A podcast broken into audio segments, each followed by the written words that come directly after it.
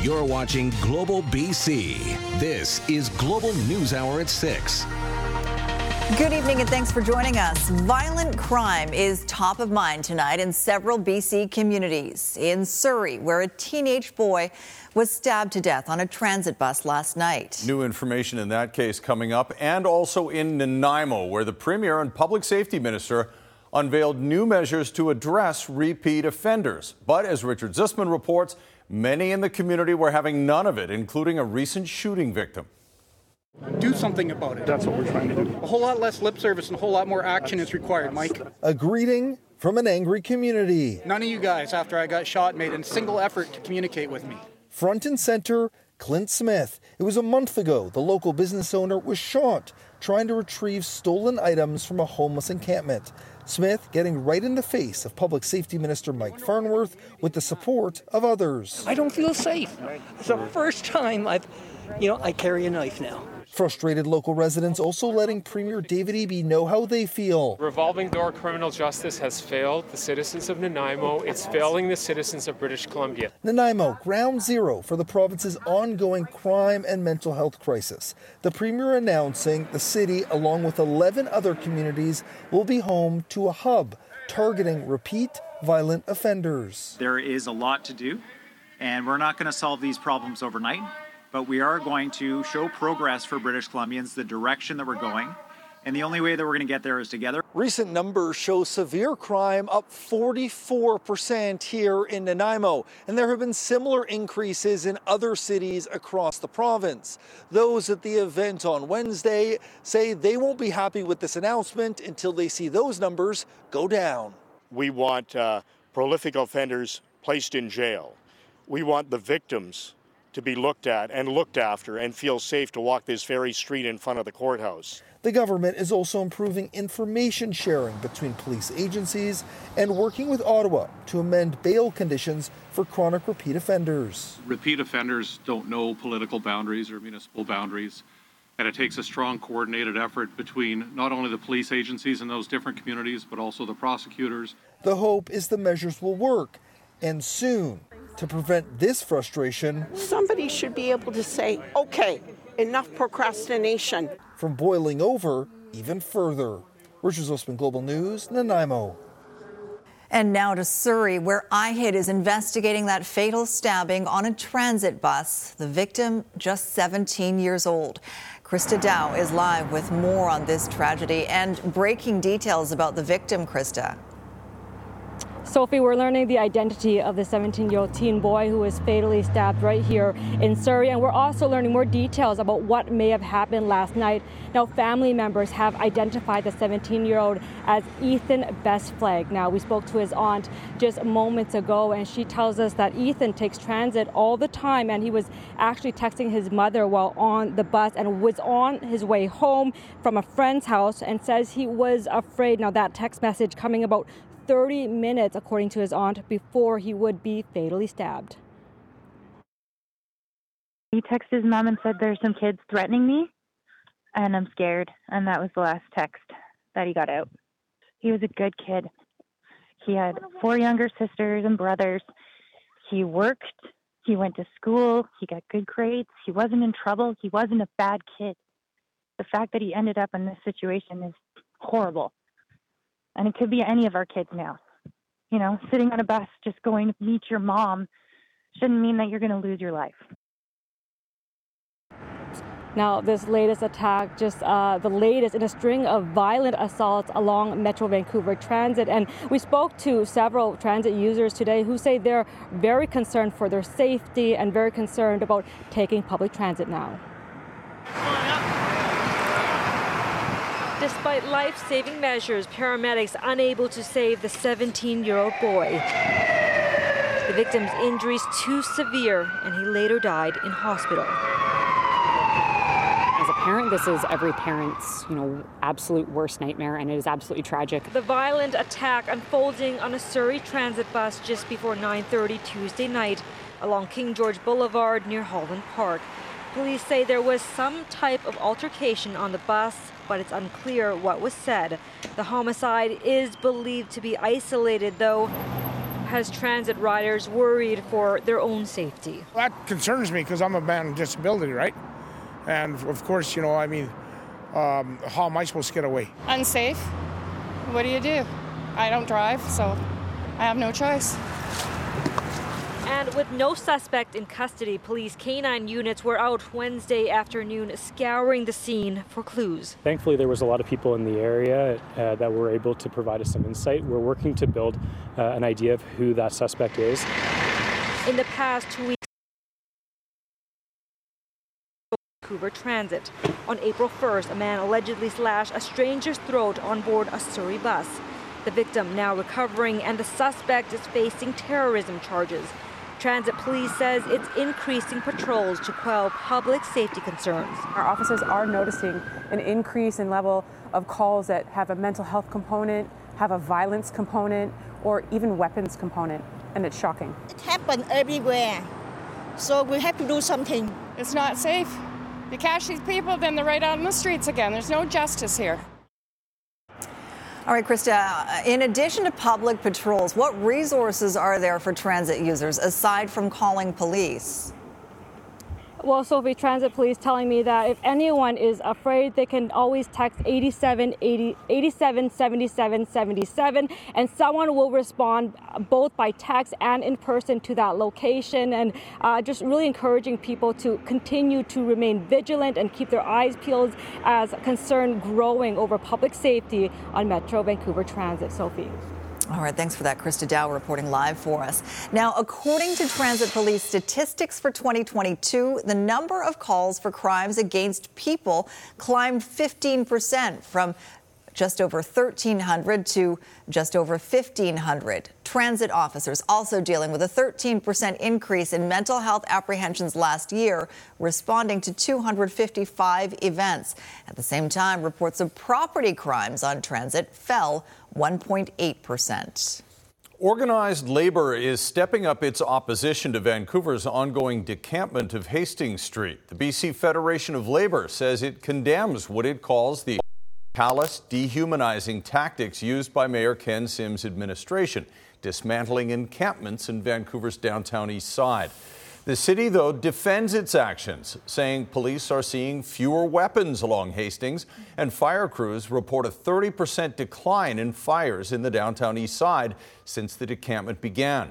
The city says crews took down 94 tents and other structures in the first two days, and now attention is turning to another encampment at Crab Park. For Crab Park specifically, there's an injunction in place uh, that needs to be addressed by the city. Uh, we're working with the city to make sure that we decamp that site, get people into housing safely and out of the park. Uh, there's more work to do there. The Vancouver Park Board has been trying to move people living at the park, but a judge blocked that move last year, siding with campers who argued the board has not proven there is suitable shelter available to house people forced out of their tents. Now, much of that is happening within sight of Vancouver's cruise ship terminal. The highly anticipated 2023 season kicks off in Vancouver today with the arrival of the first ship. And some wonder what will await passengers if they wander too far from the ship. Jennifer Palma has that story. The Sunrise welcoming the first cruise ship of the 2023 season, the Sapphire Princess, stopping in Vancouver, bringing with it hope this season will be a record setting one. We are expecting this year to see another 8% increase on top of what we saw last year, which was a record year at 307 vessels. This year, at another 8% increase, we're actually expecting 331 ships this year. If the ships come in full, there could be upwards of 1.3 million passengers flooding the area around Canada Place. Good news for local businesses. Excited that, you know, it's been three years since COVID and just seeing the traffic again is very exciting. But there is a concern as the downtown core has seen recent serious cases of violence as well as an increase in homelessness. It's been a rough period. Uh, I know they got rid of the tents recently. Um, you know, sad to see how that's all playing out, but at the same time, I do see that being a need, uh, and you know, it's helped out a lot of businesses because it's really hard to get people to come into a store if a tent's out front, and you know, all about safety concerns. Safety is something the industry and Destination Vancouver says is top of mind. We know there are situations, there are areas within our city that people might be a little bit concerned about traveling into, but we want to encourage them to make sure that they are venturing out into all of our local neighborhoods. It is always a concern. We want to always put our best foot forward uh, as a province, right? When we're hosting people from outside of Canada. The province and city of Vancouver have been taking action to try and improve safety and homelessness, but navigating requires help from many partners. The healthier that our communities are, uh, allows for resilience, but there's also a lot of action that needs to be taken. Our government's taking that now, but uh, there's not a silver bullet. Both the minister and industry add the focus to keep tourism going is to make people feel welcome, as each ship brings $3 million into the local economy. Jennifer Palma, Global News.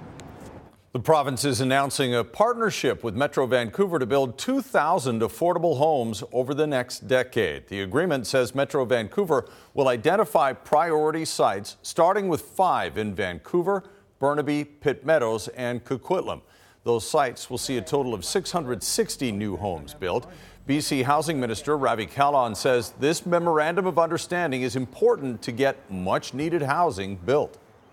This is the type of partnership we need to address the housing crisis. We know that we don't have enough affordable housing units in the province.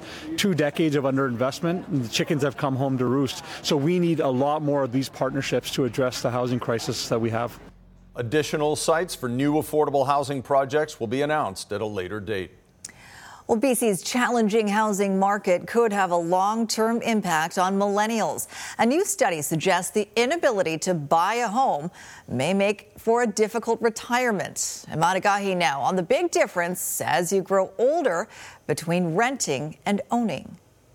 They are most famously known as the avocado toast generation ranging between age 27 and 42 today. This is the first cohort of people to grow up completely immersed in the internet. We started to become very interested with this millennial generation for really three reasons. To understand just how much their high cost of living, increased debt, and weaker investments are setting millennials back compared to their parents. Financial consulting company Mercer tried to figure out if they can retire at old age and just how. What they found is there is a big difference between those who rent and those who have managed to get into a difficult real estate market. That person who has to rent is going to have a significant reduction in that quality of life in retirement because of that fixed cost and not being able to have that equity. Mercer found millennial renters need to save 50% more than homeowners to retire. The renter would actually have to work longer okay, in order to reach that reach that same amount of pre-retirement income. The renter has to work until age 68, whereas the homeowner can work until age 65. But with the price of real estate simply out of reach in Vancouver, most people this age say that they are happy if they can even find affordable rent. It's kind of more paycheck to paycheck. There's no really room for thought about thinking uh, to plan for retirement, uh, something that you kind of leave until Uh, a tomorrow you problem. I don't think about any future finances right now. I'm just banking on my, my parents' inheritance one day. it is sad though, because it's hard to it's hard to save money, especially living in Vancouver, because you don't have don't have that much, and a lot goes to rent. The Mercer study counts on people starting their savings at age 25, but the reality is many will have to start much later in life, if at all.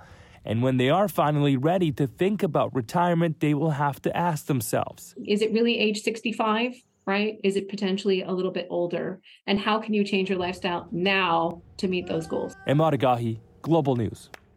Well, the Bank of Canada is holding steady, keeping its key interest rate at 4.5%. The central bank says it wants to assess the impact of a year's worth of successive rate hikes before taking any more action. Global's Anne Gaviola has more on how it could impact your finances. Inflation is coming down quickly, and it's forecast to be about 3% this summer. The economy is expected to grow modestly, even as inflation comes down. This is good news, but is not job done. Bank of Canada Governor Tiff Macklem describing a scenario in which inflation comes down, but Canada avoids a recession. But a lot needs to happen to get us there. Canadians' perception that inflation will stay high needs to change, wage increases must moderate, and businesses need to stop hiking prices. Analyst James Laird says this may mark the end of the central bank's tightening cycle. Canadians should expect more rate holds to come uh, unless there's some surprising data in the months ahead. Real estate expert Victor Tran sees a boost for the housing market. I think it will instill some confidence in homebuyers uh, and even home sellers as well too. It kind of signals that we may be at the end of these rate hikes. But the central bank is leaving the door open to more hikes if needed to tame inflation. If monetary policy is not restrictive enough to get us all the way back to the 2% target, we are prepared to raise the policy rate further to get there. But on the heels of the recent collapse and rescue of three regional banks in the U.S. and the bailout of Credit Suisse, a systemically important bank, many wonder if that's prudent. This week, the International Monetary Fund warned of economic turbulence lurking beneath the surface, especially for the world's wealthiest nations. Market watchers expect a rate cut by year's end, bringing the Bank of Canada's key interest rate from 4.5% to 4.25%, but that could come with a recession or economic downturn. Now, Macklem says that is not the most likely scenario, but as we've seen in recent weeks, a lot can change on a dime. Anne Gaviola, Global News, Toronto. It's a political rebirth. Goodbye, BC Liberals. Hello, BC United. What leader Kevin Falcon is promising as his party begins a new era. That's next on the News Hour. I've always loved making different outfits. The grade 8 teacher who gets an A for fashion with a growing audience on TikTok. Coming up on the News Hour. And shoes no one will ever wear again. The astonishing price these Air Jordans went for at auction later. Right now, though, Shakespeare once, once pondered what's in a name? Well, Kevin Falcon and his new BC United party are about to find out. Gone are the BC Liberals as BC United's logo with teal and pink branding is unveiled. But as Keith Baldry reports, it's unclear if the fancy rebrand will be enough to beat the NDP and return to power. I said from the beginning when I ran to be leader of this party that I wasn't going to do it unless the party was prepared to undergo really big renewal. And with a big renewal comes a big name change. BC Liberal is out. BC United is in. New name, new logo, new colors. I love the new colors because they're so not political. Um, you know, there's a little bit of a nod to our history. You know, the, red and blue are the typical liberal and conservative colors, and we've now got you know pink and teal, which is more of a vibrant, updated version of that. And here's a classic example of why nothing ever gets done in the province of British Columbia. Right here, you saw it. This was really the moment the modern BC Liberal Party began. The 1991 election saw the party replace the aging Social Credit Party as a so-called Free Enterprise Coalition. It took power in 2001 and held it for 16 years before the NDP ousted them after the 2017 vote. That long track record is something the NDP Premier says cannot be replaced by a new name. For the priorities of the BC Liberals, uh, their priority right now is to change their name. I definitely understand why. I don't think it will change their legacy in this province. One political scientist says the name change may attract more conservative oriented voters, but notes that Kevin Falcon also has to ensure he doesn't lose any progressive voters under the new name. The challenge, I think, for Kevin Falcon is to reach out uh, to former BC Liberal voters who grew disenchanted with the party. And those are more progressive minded voters in the lower mainland. And changing the way the name away from a progressive sounding name to, to BC United uh, makes it, I think, a little bit more difficult for, for Kevin Falcon to, to reach out to those voters. Ever since the name change to BC United was first announced, there were joking references that it sounded like a soccer team. But Kevin Falcon actually likes that comparison. I love BC United, and I want people because actually politics is a team sport, and you know, just like a soccer team, uh, it's no different in a political party. It's a team sport, and so yes, we're leaning into that. I think it'll be great. well, time will tell. Let's bring in Keith Baldry for more now. Keith, uh, the big night for the BC United kicked off with a mm-hmm. video reflecting perhaps how this new party wants to be viewed. Yeah, Kevin Falcon, I've had conversations with him on a very key challenge facing the Liberals. They basically, as the NDP got young, more women, and more ethnically diverse, the Liberals went the opposite direction in recent years, and they paid the price at the ballot box. You've got to better reflect your diverse community if you want to have political success. Here's the video that was played uh, just before Kevin Falcon entered the event tonight. You're going to see a bunch of young people, about a half dozen young people, um, most of them young women, and we're talking, and also ethnically diverse people talking about the need to be united under one party. So these are young people, ethnically diverse, primarily women, and again, people in their 20s, it seems. And this is not the face of the Liberals that we saw in the last two elections. It was very much an older, uh, graying party, not really young, not ethnically diverse, and not particularly uh, attracting women as candidates. That is changing, though, and Kevin Falcon acknowledges it has to change if they want to uh, achieve electoral success in BC. And I think this video reflects where Kevin Falcon wants to take the party.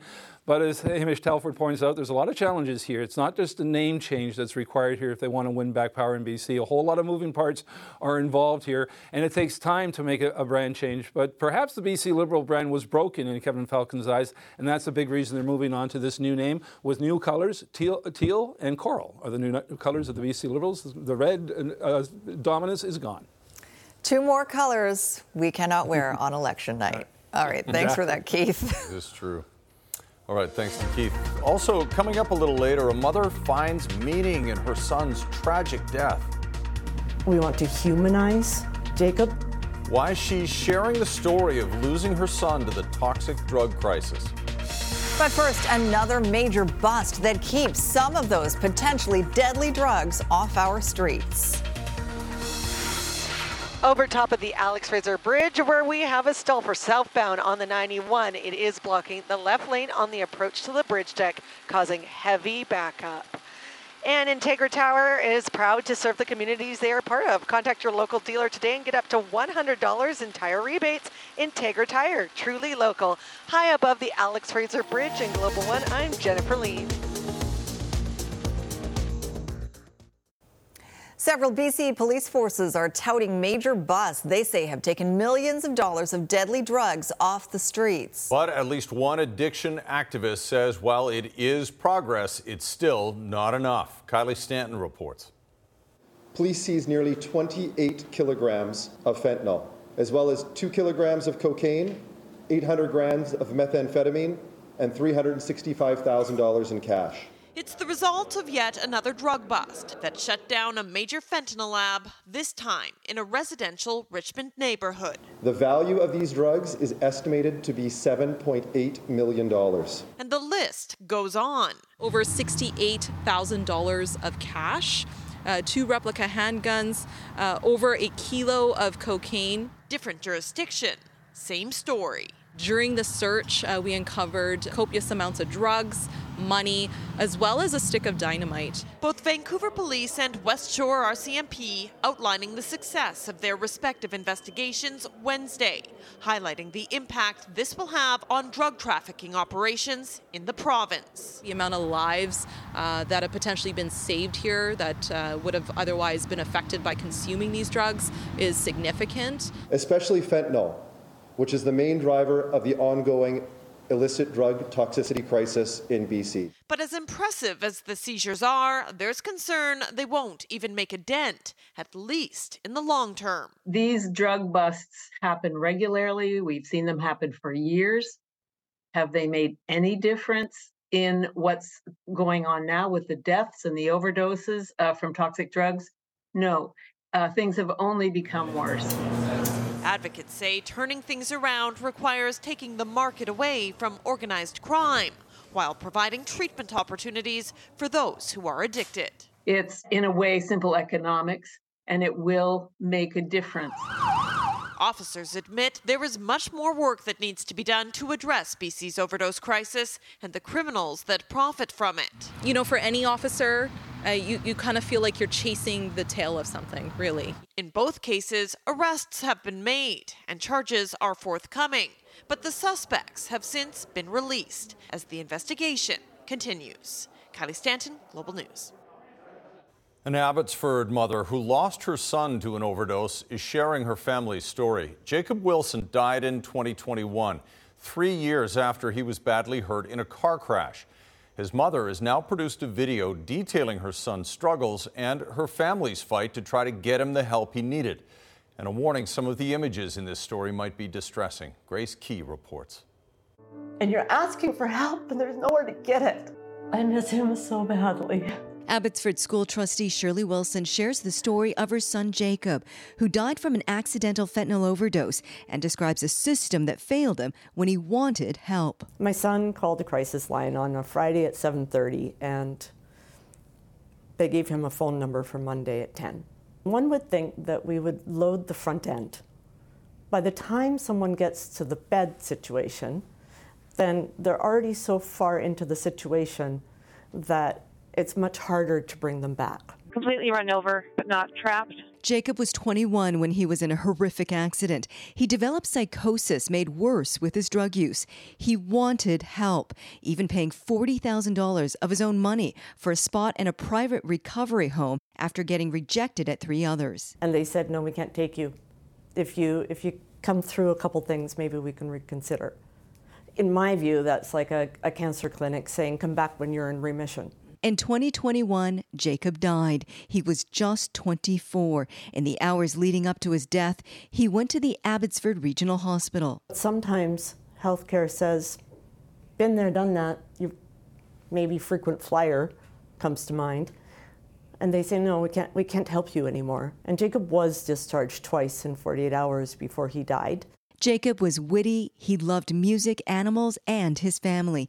People at his recovery home say Jacob saved their lives. But he was a human. His mother made this video with the help of the Abbotsford Police Department to put a face on the numbers. The individuals who die from an overdose are real humans, and we need to humanize them. Jacob and his mother met with the former drug and addictions minister. He wanted to share his story, and Shirley is making sure that happens as she continues to fight for change. Grace Ke, Global News. Just ahead on the news hour, new home hassles. They're, they're not protecting the rights of the homeowner, it doesn't feel like. After problems with the flooring, he finds a major flaw in the warranty he, and the warranty he thought would cover it. And the looming strike that could impact whether or not you get a tax refund.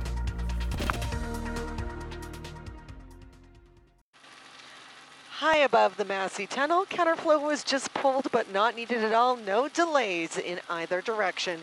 Integra Tire is proud to serve the communities they are part of. Contact your local dealer today and get up to $100 in tire rebates. Integra Tire, truly local, high above the Massey Tunnel in Global One. I'm Jennifer Lee. A Penticton homeowner is raising some concerns about the new home warranty process. As Global's Taya Fast reports, he claims the new home warranty protects the builder more than the homeowner. Within the first year of moving into a brand new home in Penticton's Skaha Hills, Terry Parkin noticed some deficiencies with his flooring. Yeah, we moved into the home four years ago, and we had issues from the outset with our flooring. It was making a lot of noise as well, being walked upon. The flooring was replaced by the installer Sierra Flooring at no cost to the homeowners. However, according to Parkin, the same issues arose a month later, so he filed a new home warranty claim through Travelers Canada. Noise throughout the flooring when you walk on it, um, creaking and squeaky noises that emit from the flooring. Sierra Flooring was unavailable for an interview, but over the phone, the company owner told Global News that they acknowledged the initial problems and have not been in the home since replacing the floor. The company also stressed that they are committed to finding a resolution. I'd like to see the floor, we both like to see the floor replaced, or repaired, pardon me. Just within what you want. You expect, and you buy a new home and you expect your appliances and your flooring and your walls and that to be straight and square and and we just want it repaired. That's all we want. Travelers Canada, the insurer, evaluated the floor and found no issues, while Parkin hired an independent inspector and claims the inspector found several deficiencies. It feels like it's a new home builder's warranty. It feels like the group get together and format their reasons for their denial or their they're not protecting the rights of the homeowner. It doesn't feel like. Parkin says the claim process has been frustrating. It's a new home warranty, and I think it also is for protection of the builder as well. But I don't think, in our case, the homeowner has been um, served properly by the by the insurer. That's our viewpoint. Sierra Flooring, for its part, has an appointment to revisit the home later this month in hopes of working with the homeowners to find a solution. Global News did reach out to Travelers Canada, but we did not receive a response to our request for an interview. Taya Fast Global News, Penticton. More than 120,000 federal workers are officially in a strike position as negotiations between the union and federal government are at an impasse. Global's Kyle Benning has more on what the job action could mean across the country. It's a loud message to Ottawa from public service employees. More than 120,000 Treasury Board workers are in a strike position after their union says an overwhelming majority of them voted in favor of job action. The Public Service Alliance of Canada hopes Ottawa will get the message. We're at the table this week, uh, and, and we'll see what happens. I mean, I, my crystal ball is not that clear, to be honest with you. So, what's going to happen over the next two or three days uh, will depend on, on the government, to be quite honest with you. The federal government says it hopes to reach a deal as soon as possible and that significant headway has been made in addressing the union's demands. Those include higher wages, more access for remote work, and job security. Ottawa is calling on the union to bargain in good faith. It's really important that that happens at the collective bargaining table. That's where the best and the right deals get uh, get done, and that's why we're going to continue to engage in a constructive way uh, at the bargaining table. The alliance has been negotiating with Ottawa since June 2021, but those talks hit a wall in May 2022. Both sides agreed to mediated discussions, which are set to end Friday. The result of this vote comes less than a week after 35,000 Canada Revenue Agency employees voted in favor of a strike. As the federal income tax deadline looms, CRA employees could start job action as soon as Friday. Its union is in the final round of negotiations with the government next week. If all bargaining groups were to hit picket lines, it would account for nearly half of all federal public service workers. The union says employees will have to physically strike even if they work remotely. You have to show up at a picket line, and of course, we'll have picket lines right across the country, and we'll make sure, even for our members in remote areas, that there is a place for them to physically picket. The alliance says job action will impact government programs from grain export delays immigration application processing. Kyle Benning, Global News. BC's Human Rights Commissioner says she's troubled by the end of mask mandates in healthcare settings. Kasari Govender says she's concerned about the impact the decision will have on marginalized and medically vulnerable people. Govender admits the social and psychological harms from measures like isolation should also be considered, but sees masking as protection rather than a restriction. Provincial Health Officer Dr. Bonnie Henry lifted the mask mandate in hospitals and other healthcare facilities last week. A vaccine mandate for health workers remains in effect. Coming up, a lesson in fashion. Teacher style doesn't have to be boring. The Ontario teacher going viral for her educational TikTok videos. And coming up in sports, no limits for Elias Pettersson. What hitting the century mark means to him.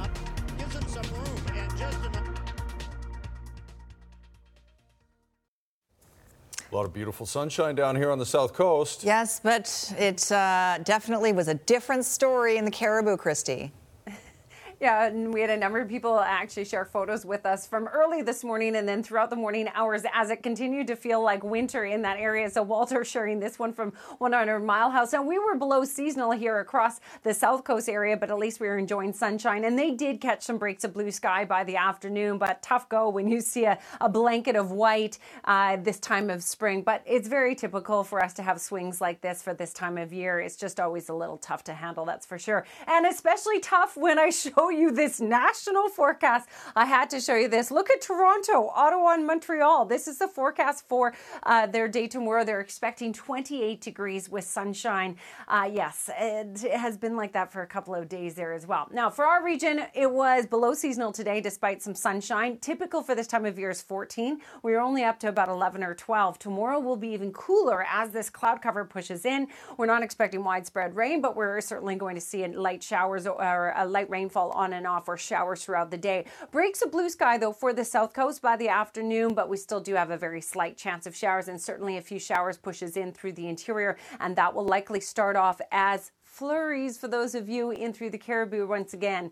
So here's a look at your forecast for your Thursday, everyone. Again, the chance of flurries in the morning, changing over to showers for the Cariboo region. Overall, though, things are going to uh, warm up a touch in through the southern interior with drier conditions. For our region, though, cooler. Highs of only 10 degrees, cloud and showers in the morning, especially breaks of blue sky for, by the afternoon. Uh, typical for this time of year is 14. I don't have a 14 as far as I can see, uh, so that's a little tough to handle, but at least we've got a bit of sunshine, as you can see, into our Friday before a wet weekend is about to push in. Tonight, center windows, weather window, the snow where it should be. Mount Arrowsmith, thanks to Wayne Dukes for sharing that with us. He captured the photo looking out from the Parksville area. All right, mm. YouTube, back to you. Beautiful with the blue sky in the background. Thank you, Christy. Sure is. Wow. All right, a pair of Michael Jordan's shoes, Jordan's Jordans, if you will, have become the most valuable sneakers ever sold at auction. The basketball legend wore the Air Jordan 13s during the second game of the 1998 NBA Finals, also known as the Last Dance, because it was Jordan's final year with the Chicago Bulls. They are now the most expensive shoes ever sold at auction, netting $2.2 million US. The sale smashed the previous record of 1.4 million for a pair of Air Jordans sold back in 2021. Air Jordan 13 breads. You know why they call them breads? Nope. Short for black and red. Oh, so he wore those He during wore the second game. Exactly. 2.2 million at least. Who knows what'll happen next time? What would uh, Pettersson skates go for in 40 years? Not that. Probably not. Unless he won the Stanley Cup, there might be a rich Canuck fan who'd want to pay for it. But I don't think he's quite in the Jordan stratosphere yet. Uh, but he did become the uh, sixth Canuck player in history to get to 100 points. He's actually 101 right now. But Rick Tocchet wants collective Canuck milestones next season. Obviously, it's great. I love that Petey got it, but you know, it's better if we start having more team goals. This is actually the first time a Canuck has scored at least 100 points in a season since Daniel Sedin in 2010-2011. Wow. Okay, also still to come, how a great sense of style plus social media savvy adds up to viral content for an Ontario math teacher.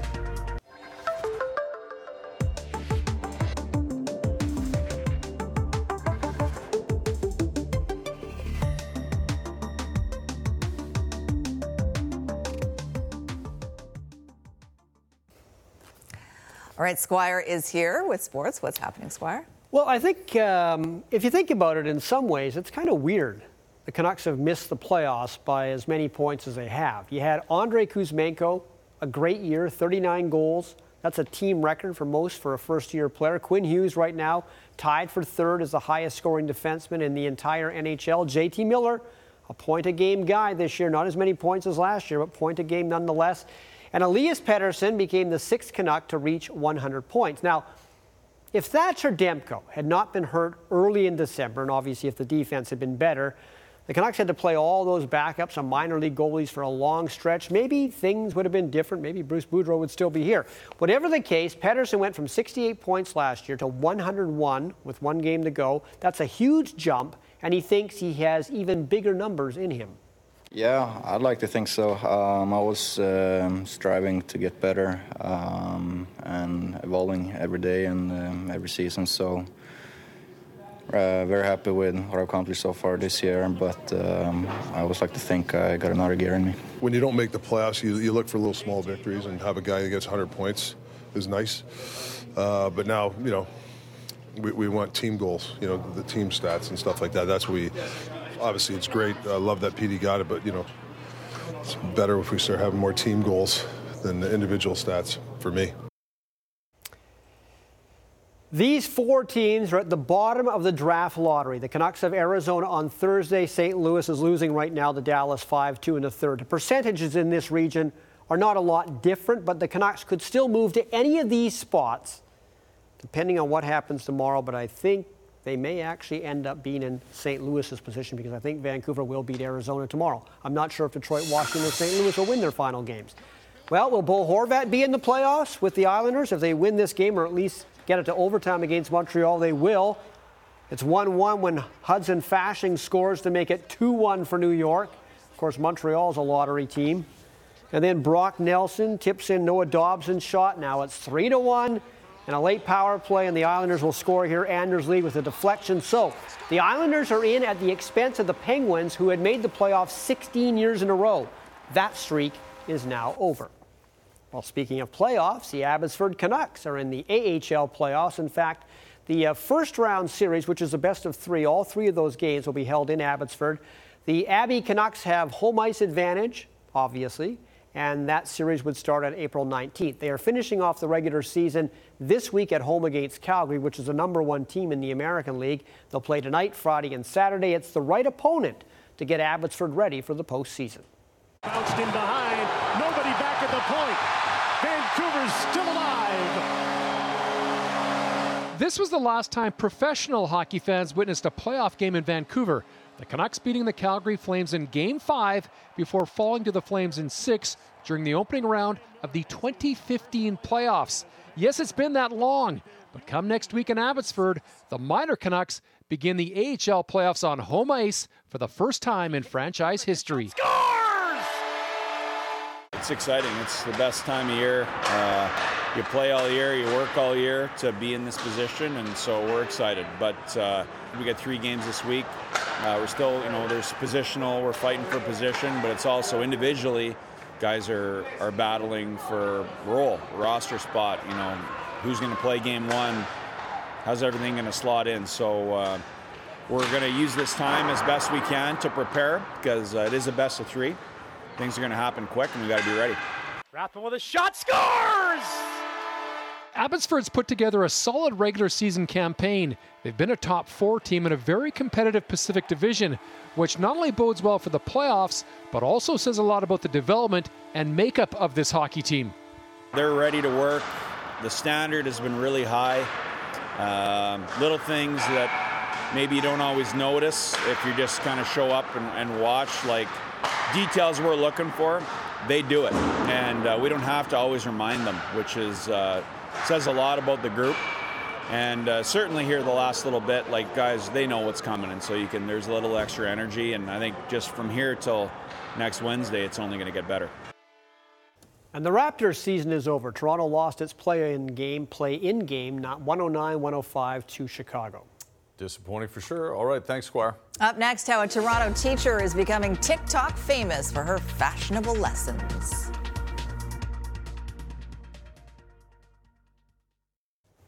Jordan Armstrong is standing by with a preview of what's coming up on Global News at 11 tonight. Jordan? Chris, we will have more tonight from the family of Ethan Bestflag. He was the 17 year old boy fatally stabbed on a Coast Mountain bus in Surrey last night.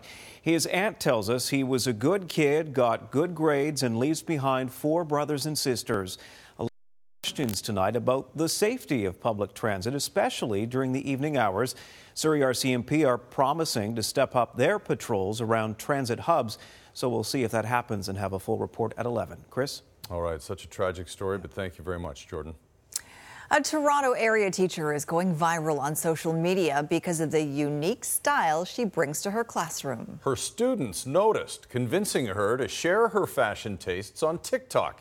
And as Gabriel Rosen shows us, she's using it to break traditional stereotypes and inspire kids.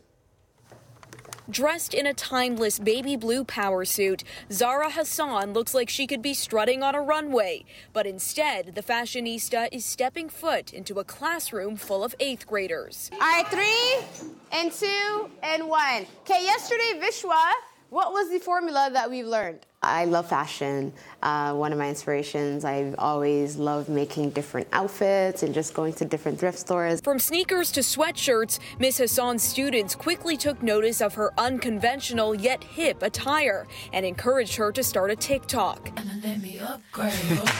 Some of her videos, like this one, have gone viral with more than a million views. Teacher style doesn't have to be boring, right? And it doesn't have to be bland, and you can also be creative. I got a great teacher tip for you. Her TikTok is also filled with educational content. Not your average grade 8 math teacher, she wants to break stereotypes and show kids they can be themselves. Lessons that can't be taught from the textbook. It's very nice to see that, like, not all serious, not all like teachers have to be like super serious and strict. I'm very lucky that I got Miss Hassan as one of my teachers. How many sides do you have here? While fashion is her art, Miss Hassan hopes she can also be an inspiration to Muslim students and children of color. At the end of the day, I am a younger teacher, um, and it shows students who look like me, hey, look at me, and I can still take up space like this. That's actually a great way of explaining it, though. Brittany Rosen, Global News. Great teacher. Well done. All right, very quick word on the weather, Christy. Okay, so more cloud cover and a chance of showers tomorrow, cooler as well, but we've got sunshine on Friday. All right. Thanks very much. Thank you for watching, everyone. We'll see you back here tomorrow. Oh, no, I won't. Have a good day off, Chris.